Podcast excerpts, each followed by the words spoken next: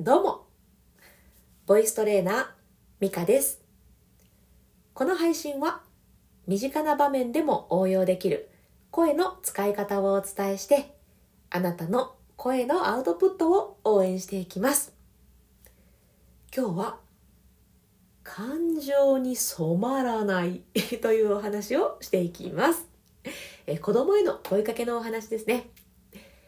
私はですね、2児の母なんですが、小学校2年生と、えー年長さんの子供がおります。小学校2年生の息子の方は、うん、ちょっと早い思春期の入り口かという感じの、まあそういう時期だったりして、結構ね、この言葉が辛いことがあるんですね。きつい言葉を言ってきたり、こう、ね、激しい言葉を言われたり。うん、で、私も娘も一緒に、あんな言い方せんでもいいやな、みたいな、そういうことを言っているような、えそういう時期なんですけれど、えそういう方のお役に立てばいいかなと思って今日はね、子供への声かけの対応のお話をしていこうと思っております。えっ、とですね、声って声の勢いがあると思うんですけど、例えば、なんでやねんみたいな、こう、ピューンっていうすごい剛速球 を投げられたりすると、やっぱりこっちとしては避けたくなりますよね。で逆にこうバーンってぶつけられたら、何すんねんこらみたいな感じで同じ球を投げようとする。バーンって投げられたら、この野郎バーンって投げる。なんかちょっと子供の喧嘩のようですけれど、でもそういうことをね、してしまいがちです。なんでやねんって言われたら、なんやその言い方はみたいな。なんかちょっとね、よくありませんかそういうの。まあ、うち、うちはだいぶ減ったんですけれど、昔はよくあったなという感じです。で、これ、こういう時ってね、相手の感情に染まってしまっているなという気づきがありました。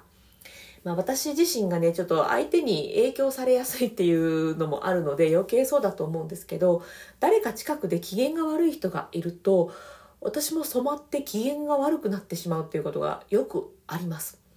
自分は別にイライラするようなこと起きてないのに、なんか周りで、ま、周りでわーってなってることがあると、え、なんかあの人イライラしてる、嫌やなって言って私もイライラしてくるっていう、そういうことがあるので、心にちょっとバリアを張っておいて、なるべくね、感情を移されないように、えーしなきゃいけないなと思うことがちょくちょくあります。でです。息子からね、その剛速球ビャンって投げられると、なんでそんな言い方するかねっていう感じでこう、応戦したくなってしまうんですけど、そういう時にパッとこう、え自分の周りにね、こうバリアを張るんですね。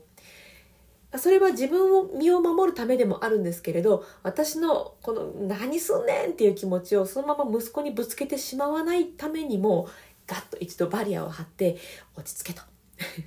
彼の感情は彼のもので私の感情とは別なんだっていうふうにちょっと一旦ねふっと一呼吸を置いてで、え対応するとうまくいくことがあるんですね。でもこれ毎回は うまくいかなくって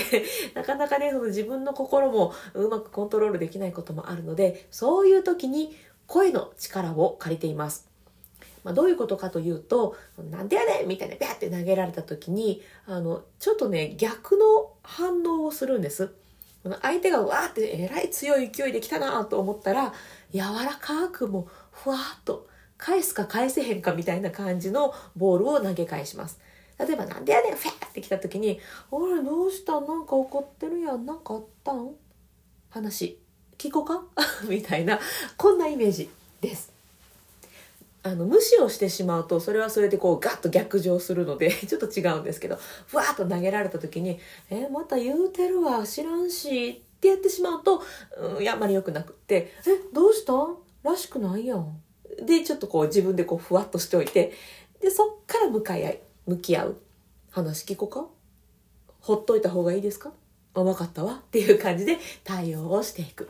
そういうふうにするとね、ちょっと早く、あの、彼の感情が落ち着いてくるので、これは使えるなと思ってます。もうちょっとまとめて言うと、ビュッっていう剛速球でなんでやねんっていうのが来たら、ふわっと返す。あれどうしたん？らしくないなえらい怖いやん。みたいな感じ。で、これで終わると腹立たせるので、で、ちゃんと向き合う。その、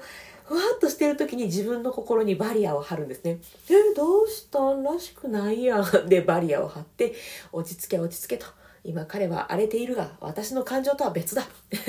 で、その後に向き合って、もう話聞こうかとか、何があったん？っていうふうに話を聞くと、いや、だってな、妹がな、っていうふうに腹立ちながらもちゃんと話をしてくれるようになっています。うん、毎回うまくいってるわけじゃないんですけれど、うわ、高速球来たと思った時に、ふわっと、え？どうしたん？らしくないな。この、どうしたん？らしくないなっていうのをちょっと口癖にするような気持ちでね、ふわっと返すようにしています。なので、わっと来た剛速球の声は、剛速球で返さない。感情に、あの、持っていかれないようにして、ふわっと返す。ビュッと来たら、ふわっと返す。みたいな感じですね。声の勢いの真逆を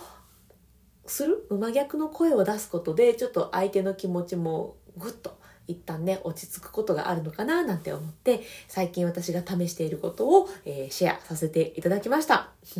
なんかね、ちょっと具体的すぎて真似しにくいかなとは思ったんですけれど、声の勢いっていうのは本当にあるんですよね。ふわっと来られたらふわっと返したくなる。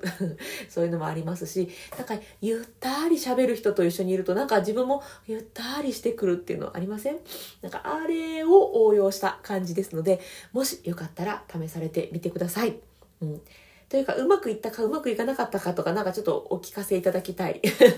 自分はね、これでやってますけど、それが、うん、なんか通用するのかどうかっていうのはちょっと知りたいななんて思っておりますので、コメントお待ちしております。さて、では深呼吸のコーナーに入ります。え、イライラした時とかね、イライラさせられた時なんかは、私はこの深呼吸を多用しております。今朝もね、なんかわーって言われて、腹立つと思ってね、別の部屋に入ってスーハースーハーしておりました。なかなかね、あの、私もまだまだ子供の部分があって、こう感情をあらわにして喧嘩してしまうことが、うん、だいぶ減りましたけど、まだあるので、そういう時に深呼吸に助けられております。はい。えーと、普通の深呼吸でもいいんですけれど、2つのポイントを押さえた深呼吸をするとね、あのイライラモヤモヤから早く抜け出せたりするので、是非使ってみてください。えー、ポイント2つ、簡単です。1つは背筋を伸ばす。もう1つが笑顔です。まあ、イライラしてる時は笑えないので、えっ、ー、と、ほっぺたをね、両手でぐっと持ち上げるだけでも OK です。何しかこのほっぺが上に上がる状態、笑うと上がりますよね。この状態を作ることで、あの脳みそが、あれ？この人笑ってるんかなって勘違いをしていい成分出してくれるので、背筋を伸ばすということと、笑う、まあ、もしくはほっぺた持ち上げる。これをして深呼吸をすると、良い感じになりますので、えー、ここではね、3回だけ一緒に深呼吸していきましょう。いざという時に使ってみてください。では、えー、あ、呼吸は鼻からでも口からでも、両方でも OK です。私は鼻から吸って口から吐くことが多いです。じゃあね、一緒にやっていきましょう。一度体の空気全部吐いていきます。ふー。はい、では、笑顔で背筋伸ばして、ゆっくりたっぷり吸いましょう。吸って、たっぷり吸って、吐きます。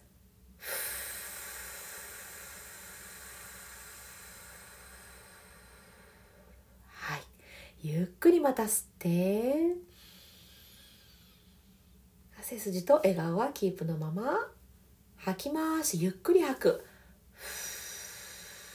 ふーっと体の力が抜けるリラックスも感じてください。吐き切る？最後吸って。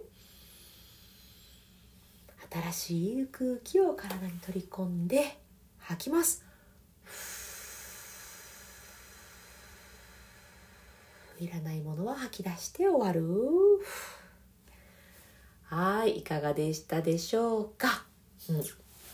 まあね、気分転換とかにも効きますし、あの、深呼吸がね、体に馴染んでくると、いろんな声が出しやすくなるっていう効果もあるので、ぜひね、深呼吸を生活のそばに置いていただけたら嬉しいな、なんて思っております。さあ今日はね、えー、私自身がちょっと困っていて、今いろいろこう、試している中で、あ、ちょっと効果あるかもと思ったことをね、まだちょっと生煮えの状態かもしれないんですけれど、えー、シェアさせていただきました。うん、なんか参考になったり効果があったらいいなと思うんですけれど、いやもう全然できませんでしたとかね、えー、ちょっとやってみたけど分かれへんかったみたいなそんなコメントもお待ちしております。では、最後まで聞いてくださってありがとうございました。今日も充実の一日にしていきましょう。それでは、また